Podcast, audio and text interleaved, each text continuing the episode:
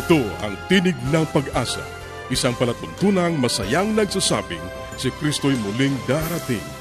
Tiyak na darating at malapit nang dumating. Kaya't kaibigan, pumadakang siya'y sa lubungin.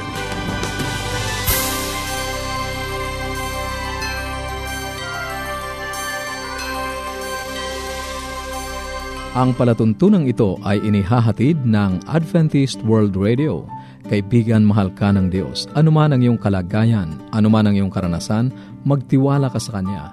Hindi ka niya pababayaan. Sa Kanya, tayo ay laging may pag-asa. Ito ang iyong kaibigan, Ner Caranza, nag-aanyaya na muli niyo kaming samahan sa 30 minutong talakayan tungkol sa ating kalusugan, pagpapanatiling matatag at masaya ng tahanan at sa pagtuklas ng pag-asa na nagmumula sa salita ng Diyos. Binabati natin ang ating mga kababayan sa iba't ibang panig ng daigdig. Maraming salamat sa inyong patuloy na pakikinig dito sa ating palatuntunang Tinig ng Pag-asa. Dalangin namin na naway nasa mabuti kayong kalagayan, ang kapayapaang galing sa Diyos ang inyong patuloy na maranasan. Inaanyayahan ka rin namin na makipag-ugnayan sa amin upang mapadalhan ka ng magagandang aklat at mga aralin sa Biblia na aming ipinamimigay. Ipadala mo lamang ang iyong kompletong pangalan at address sa Tinig ng Pag-asa, P.O. Box 401 Manila, Philippines. Tinig ng Pag-asa, P.O. Box 401 Manila, Philippines. Maaari ka rin mag-email sa tinig at awr.org. Tinig at awr.org o mag-text sa Globe 0917-1742-777 0917-1742-777 at sa Smart 0968-8536-607 0968-8536-607 At upang ma-download ang mga hindi napakinggang programa, magtungo lamang sa ating website www.awr.org www.awr.org. Sa mga kababayan nating nasa Estados Unidos, maaari nyo na rin pong mapakinggan sa inyong mga cellphone ang ating programa. Idaya lamang ang 712-432-9975. 712-432-9975. 0917. Maaari ka ring dumalaw sa ating Facebook account, facebook.com slash awr Luzon, Philippines. facebook.com slash awr Luzon, Philippines. Sa ilang saglit, ang buhay pamilya.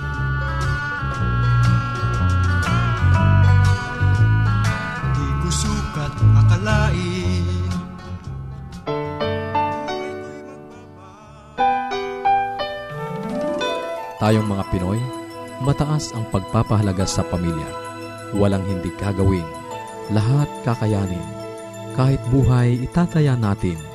Kahit anong hirap, kahit anong bigat, wala yan basta't para sa pamilya. Isang magandang panahon po ang aking pinapaabot sa inyong lahat. Alam niyo, napakaganda ng panahon kasi tiniyak tayo ng Diyos na hindi niya tayo iiwan. Narito po ang ating programang Tinig ng Pag-asa sa bahaging Buhay Pamilya. Ang inyo pong lingkod, si Kuya Ponch. At ito po, magpapatuloy po tayo sa ating programa. Alam niyo ba, lalong gumaganda ang ating pag-aaral. Tapos na tayo sa letter A, B, C, D, E, F, G, H. At ngayon naman po ay dadako tayo sa letters I and J. Ano po ito?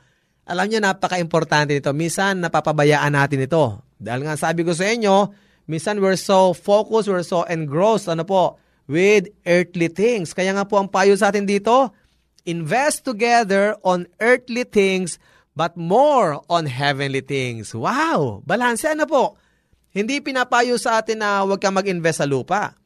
Pero ang payo sa atin dito, mag-invest ka ng mas marami sa mga bagay na makalangit. Ano po? Kasi pansinin nyo, no, bilang mag-asawa, Minsan nagpapasimula tayo from scratch. Walang-wala tayo. Tapos pagkapalain tayo ng Panginoon. Kasi lahat naman ng pagkapala mula sa Panginoon eh. Magkaroon ka ng tahanan, magkaroon ka ng sasakyan, magkaroon ka ng appliances, magkakaroon ka ng damit. Dumadami lahat po yan eh. Mapansin nyo. Mula doon sa stage 1 ng inyong relationship at subukan nyo ngayon anong stage na kayo sa relationship nyo. Kung ang stage 1 ay referring to a one-year-old relationship, kung kayo ay 20 years nang married, nasa stage 20 na kayo eh gaano na karaming investment ang nagawa nyo sa buhay. You invest a lot of things in this world. Pansinin nyo ang bahay nyo. Dati nagsimula kayo ang bahay nyo walang laman. Ngayon pansinin nyo, meron kayong set ng sofa, meron kayong set ng appliances, meron kayong set ng pang bedroom, meron kayong set ng pang kusina, at hindi lang yon meron pa kayong mga dinagdag na hindi naman talaga necessities, pero palamuti sila. Nagpapaganda ng inyong tahanan. Wow! Okay po yan, maganda po yan, kasi lahat yan galing sa Panginoon. Pero tandaan niyo po ito. Ang sabi, invest together on earthly things, but more but more on heavenly things. Paano po yon Kuya Ponch? Paano kayo mag invest sa langit? Alam niyo po, makakapag-invest kayo sa langit pag inyong iisipin ang konsepto na ang lahat, lahat sa buhay natin ay sa Panginoon. Ang hangin sa Panginoon, ang tubig sa Panginoon, ang araw sa Panginoon, ang nialanghap natin mula sa mga halaman sa Panginoon, ang sasakyan nyo sa Panginoon, ang bahay nyo sa Panginoon, ang sweldo nyo sa Panginoon din yan. So kung naniniwala kayo na everything belongs to the Lord, that everything we have, everything that we possess, ay kumbaga galing sa Panginoon, makakapag-invest na po kayo. Paano? Huwag niyo po kakalimutan na tumulong sa gawain ng Panginoon. Ibalik po natin yung para sa Kanya. Kaya nga po itinuturo natin sa ating mga mahal sa buhay, sa ating mga anak, ano po, yung uh, tinatawag na prinsipyo na blessed are the cheerful giver. The more you give, the more you receive. Alam niyo po, ang honor lagi nasa pagbibigay yan eh. Kaya nga po, when you invest on heavenly things, it, it does mean that you invest on things na hindi nyo isipin na babalik sa inyo. Kasi bakit? Ginagawa niyo po ito para sa inyong kapwa. Kagayang earthquake victims, flood victims, o marahil neighbor niyo lamang po, o kasama niyo sa tahanan na nangangailangan. Anong gagawin niyo? Imbis na bumili kayo ng isang bagay na para sa inyo lahat, hatiin niyo po to at i-share nyo doon sa nangangailangan. Yung po ang tinatawag na investing on heavenly things. Mag-invest po tayo ng mga bagay na hindi mo iisipin na babalik sa'yo. Bakit? Kasi ibibigay mo yan para sa kanila. Although sabi naman ng Biblia, pag talagang nagbigay ka, it will really come back to you. Ano po? Kaya nga mga minamahal na kaibigan, nag-invest ba tayo sa ating uh, kapwa-tao? Nag-invest ba tayo sa ating church? Nag-invest ba tayo sa ating community? Pag meron mga pangailangan sa neighborhood, nag-invest ba tayo? Wow! Ibalik po natin ang pasalamat sa Diyos sa pamagitan ng pag invest sa mga bagay na yan. Letter J. Hindi lamang po investment ang gagawin natin together on earthly things, pero higit sa lahat heavenly things. Ang sabi rito, may mga panahon darating kayo sa inyong relasyon na makakaranas kayo ng hindi magagandang mga karanasan. Kaya ang sabi rito, Huwag niyo kakalimutan ng J. And what is J? Journey together in faith through thick and thin moments. Wow, ang ganda. Gustong gusto ko to. Because marriage relationship is a journey and in your journey, talaga makakaranas po tayo ng mga kumbaga experiences na surprising, mga experiences na hurting, pero sabi dito, journey together. Wala pong iwanan mga minamahal na kaibigan. Kaya nga po ngayon, Akin po pinapaalala sa inyo na ang Diyos ay napakabuti sa atin. Kung meron po kayong katanungan at nais nyong uh, mag-communicate, mag-email lang po kayo sa tinig at awr.org or Facebook page, facebook.com slash awr Luzon, Philippines. Ang aming numero 0917-597-5673, 0920-207-7861. Muli, ito po ang inyong lingkod, Kuya Ponch.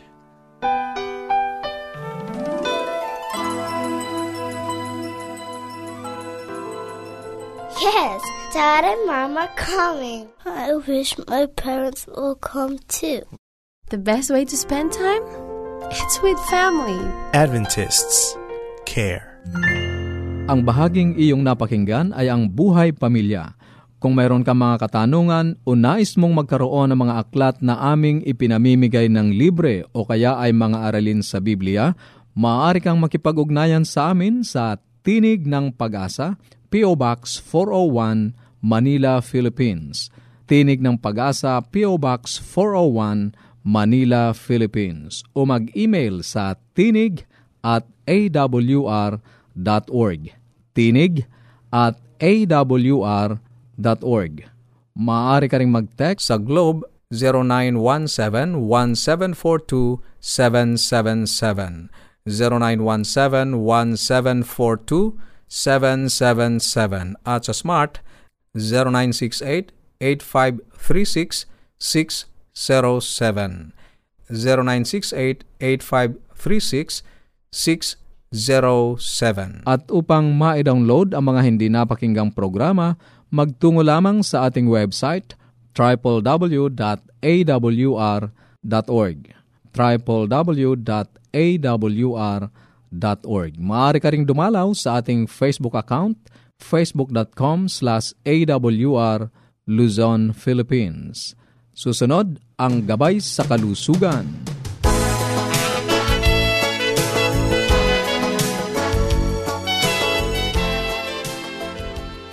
Magandang araw po sa lahat ng ating tagapakinig. Ako po ang inyong Dr. sa Himpapawid, si Dr. Linda Lim Barona. Sana po kayo ay laging nakikinig ng ating programa kasi marami po tayong pinag-uusapan na pangkalusugan na ito ay maia-apply ninyo sa inyong pang-araw-araw na kabuhayan para maging malusog at maging masaya ang ating uh, buhay at maging alert to tayo hindi lang physically, mentally at spiritually tayo ay matutulungan din pag tayo ay healthy, no? At ang ating pong pinag-uusapan ay bakit ba kailangan natin ang non-meat diet or yung vegetarian diet. At uh, binanggit ko na po sa ating nagdaang programa yung advantages no ng non-meat diet kasi nga sinabi ko yung physical design natin not meant for meat diet yung ating ngipin, yung ating panga, yung ating bituka, yung ating laway. Tapos ang meat pati is not helpful with all the addition sa mga pagkain ngayon, ano? mga artificial, mga processed, nagkakos ito ng cancer, tsaka hindi na sila malinis. Tapos yung fat alone can cause cancer. Tapos meat is a second-hand food. No? Ang vegetarian, yung mga hayop na to. Tayo, hindi. Tapos yung better physical endurance. No? Sinabi ko na nga, ito po yung sinasalaysay ko sa inyo nung nagdaang programa na merong mga atleta no, from Sweden na pinakain nila ng meat-rich diet, puro karne. No? Umaga, hapon, lahat ng ulam nila karne. At after ilang weeks, sila ay pinag-exercise, no? pinagpedal ng bisikleta, at natagalan nila ito ng 57 minutes na average. Tapos, sumunod, pinakain uli sila mixed diet naman. Mixed diet, so karne, gulay, no? yan ang kanilang kinakain.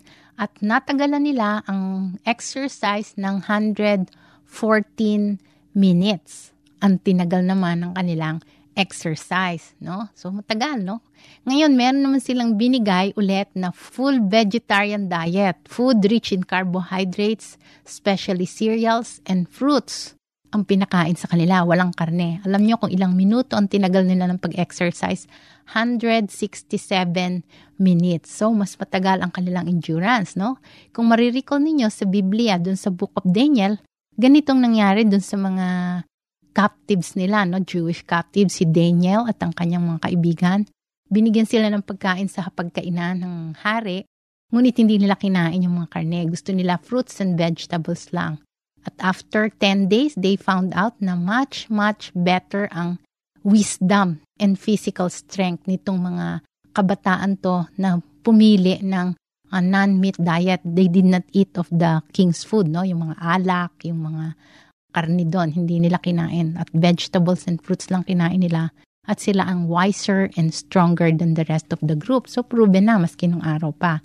So, sinasabi po nga sa atin ng ating uh, writer and inspired letters no, ni Mrs. White, it is a mistake to suppose that muscular strength depends on the use of animal food.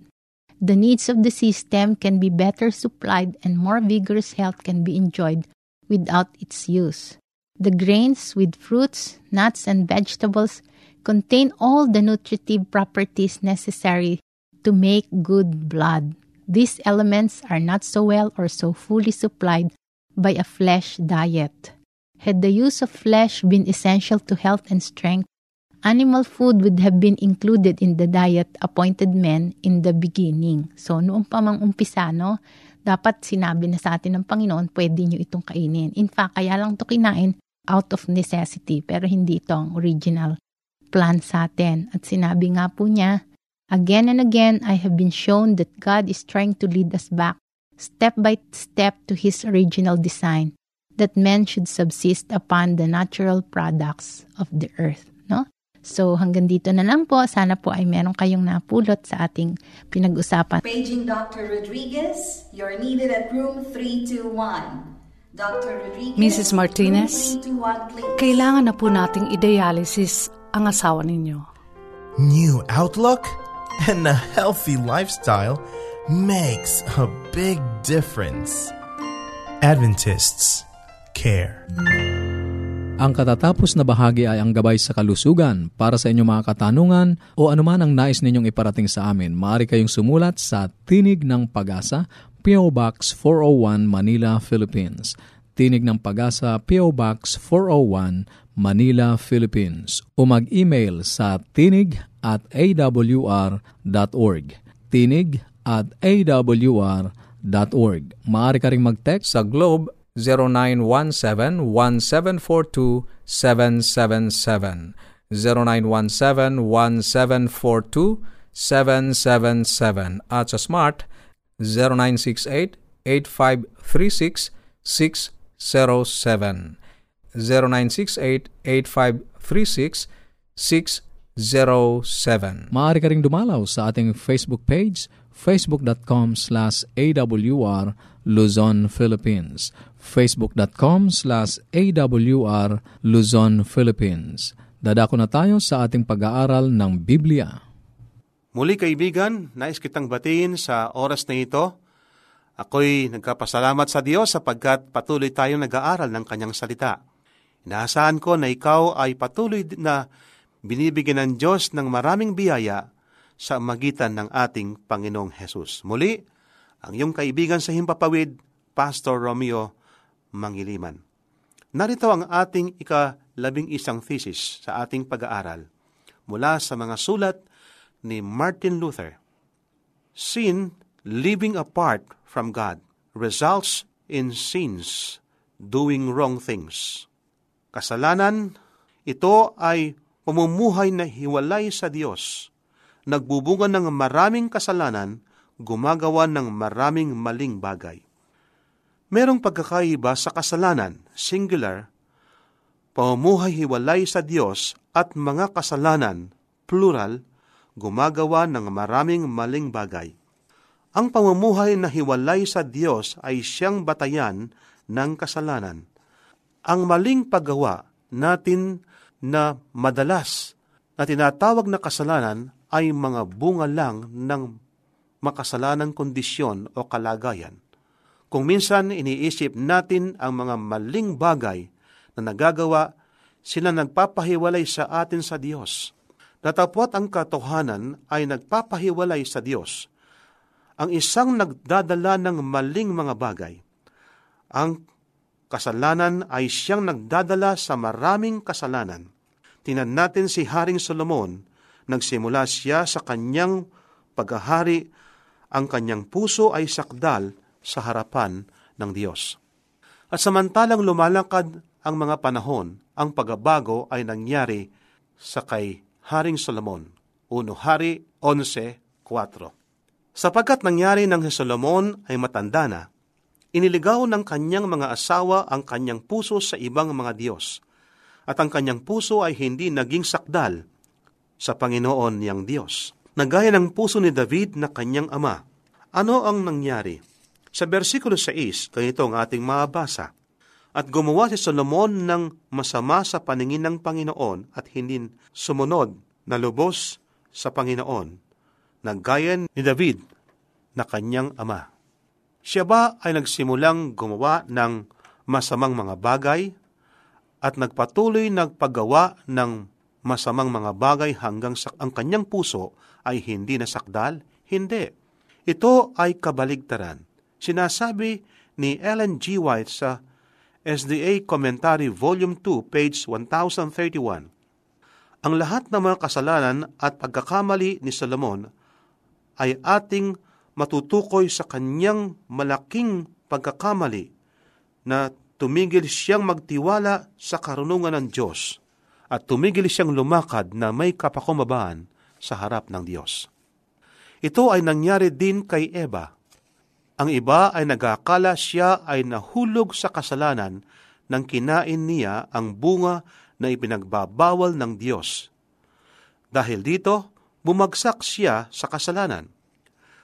Bago niya kinuha ang bunga na ipinagbawal ng Diyos, siya ay hindi nagtiwala sa Diyos at siya ay nagtiwala sa kanyang sarili. Ang kanyang ginawa ay resulta lamang ng hindi pagtitiwala sa Diyos. Nangangailangan ng panahon ang isang tao na napahiwalay sa Diyos na maging hayag ang kanyang kasalanan. Nangangailangan din ng panahon sa isang taong naghahanap sa Diyos at sa kanyang relasyon sa di napapatid na pagkatagumpay. Posible sa isang tao naghahanap sa Diyos na nagkakaroon din ng paglago sa kanyang asal na tapwat sa katapusan ang kalagayan ng isang puso sa Diyos ay kanyang napagpapasya na tanggapin ang Panginoon Jesus sa panlabas at panloob na buhay kung ang kasalanan ay siyang pamumuhay na hiwalay sa Diyos at siya ay nagbubunga ng maraming kasalanan. Ang kasalanan ba ay darating sa isang tao kung hinahanap sa araw-araw na tamang relasyon ang Diyos? Sa Desire Pages, page 608, ganito ang ating mabasa. Nagbibigay ng katugunan sa isang pangungusap. Kung kilala natin ang Diyos, ay ito ang isang karapatan na makikilala siya ang ating buhay ay nabubuhay sa patuloy na pagsunod. Sa ibang salita, kung kilala mo ang ating Panginoong Hesus at mahal mo siya, ang iyong buhay ay nagpapatuloy sa isang matagumpay na buhay sa pagsunod. Bagamat tayo ay naghahanap na makikilala siya sa araw-araw, ay hindi pa lubusan makikilala siya at isang karapatan na lubos siyang makikilala kung ating binabasa sa araw-araw ang kanyang mga salita. Kung minsan naalis natin ang pagtingin sa kanya, subalit patuloy siyang kumakatok sa pintuan ng ating mga puso. Ayon sa Apokalipsis 3, versikulo 20, ganito ang ating mabasa, na pamanhik ng ating Panginoon sa atin na bilang kanyang mga anak. Narito ako'y nakatayo sa pintuan at tumutuktok at kung ang sino man ay duminig ng aking tinig at magbukas ng pinto, ako'y papasok sa kanya at hahapon kasalo niya at siya'y kasalo ko. Kaibigan, narito ang ating Panginoon. Nais niyang pumasok sa iyong puso. Ang tanong sa oras na ito, iyo bang papasukin ang ating Panginoon? Kung tayo ay patuloy na maghahanap sa Kanya, upang makilala siyang lubusan, akayin tayo sa punto na tayo ay lubos na magtitiwala sa Kanya para sa ating asal na maging sakdal sa Kanyang harapan. Kaibigan, nais ng Diyos na makasama ka. Nais ng ating Panginoon na Siya ang Panginoon ng iyong buhay sapagkat nasa Kanya ang iyong kaligtasan. Tayo manalangin. Mapagpala at dakila po naming Diyos. Napakabuti po ninyo sa inyong mga anak kayo ay patuloy na tumatawag sa bawat sa amin upang kami ay tumanggap sa aming Panginoon na aming tagapagligtas. Pagpalain po ninyo ang aking kaibigan. Pagpalain po ninyo ang kanyang pamilya. Sila po ay inyong bigyan ng pagkapala sa araw-araw. Sa pangalan ng aming Panginoong Hesus. Amen. Maraming salamat sa iyong pakikinig. Sana'y nakinabang ka sa ating mga pag-aaral ating itutuloy ang mga paksang nasimulan sa susunod nating pagtatagpo sa ganito ring oras at himpilan. Muli ka naming inaanyayahan na makipag-ugnayan sa amin sa anumang katanungang nais mong iparating, gayon din kung nagnanais kang magkaroon ng mga libreng aklat at mga aralin sa Biblia. Sumulat ka lamang sa Tinig ng Pag-asa, P.O. Box 401, Manila, Philippines. Tinig ng Pag-asa, P.O. Box 401, Manila, Philippines. Maaari ka rin mag-email sa tinig at awr.org. Tinig at awr.org o magpadala ng mensahe sa ating Facebook account facebook.com slash awr Luzon, Philippines. Facebook.com slash AWR Luzon, Philippines. Maaari ka rin mag-text sa Globe 0917-1742-777. 0917-1742-777 at sa Smart 0968-8536-607. 0968-8536-607. At upang ma-download ang mga hindi napakinggang programa, magtungo lamang sa ating website www.awr.org www.awr.org Sa mga kababayan nating nasa Estados Unidos, maaari nyo na ring mapakinggan sa inyong mga cellphone ang ating programa. Idaya lamang ang 712-432-9975.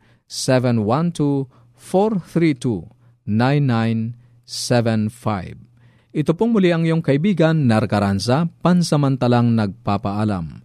Sa Roma 15.13, pagpalain kanawa ng Diyos ng pag-asa, ng buong kagalakan at kapayapaan.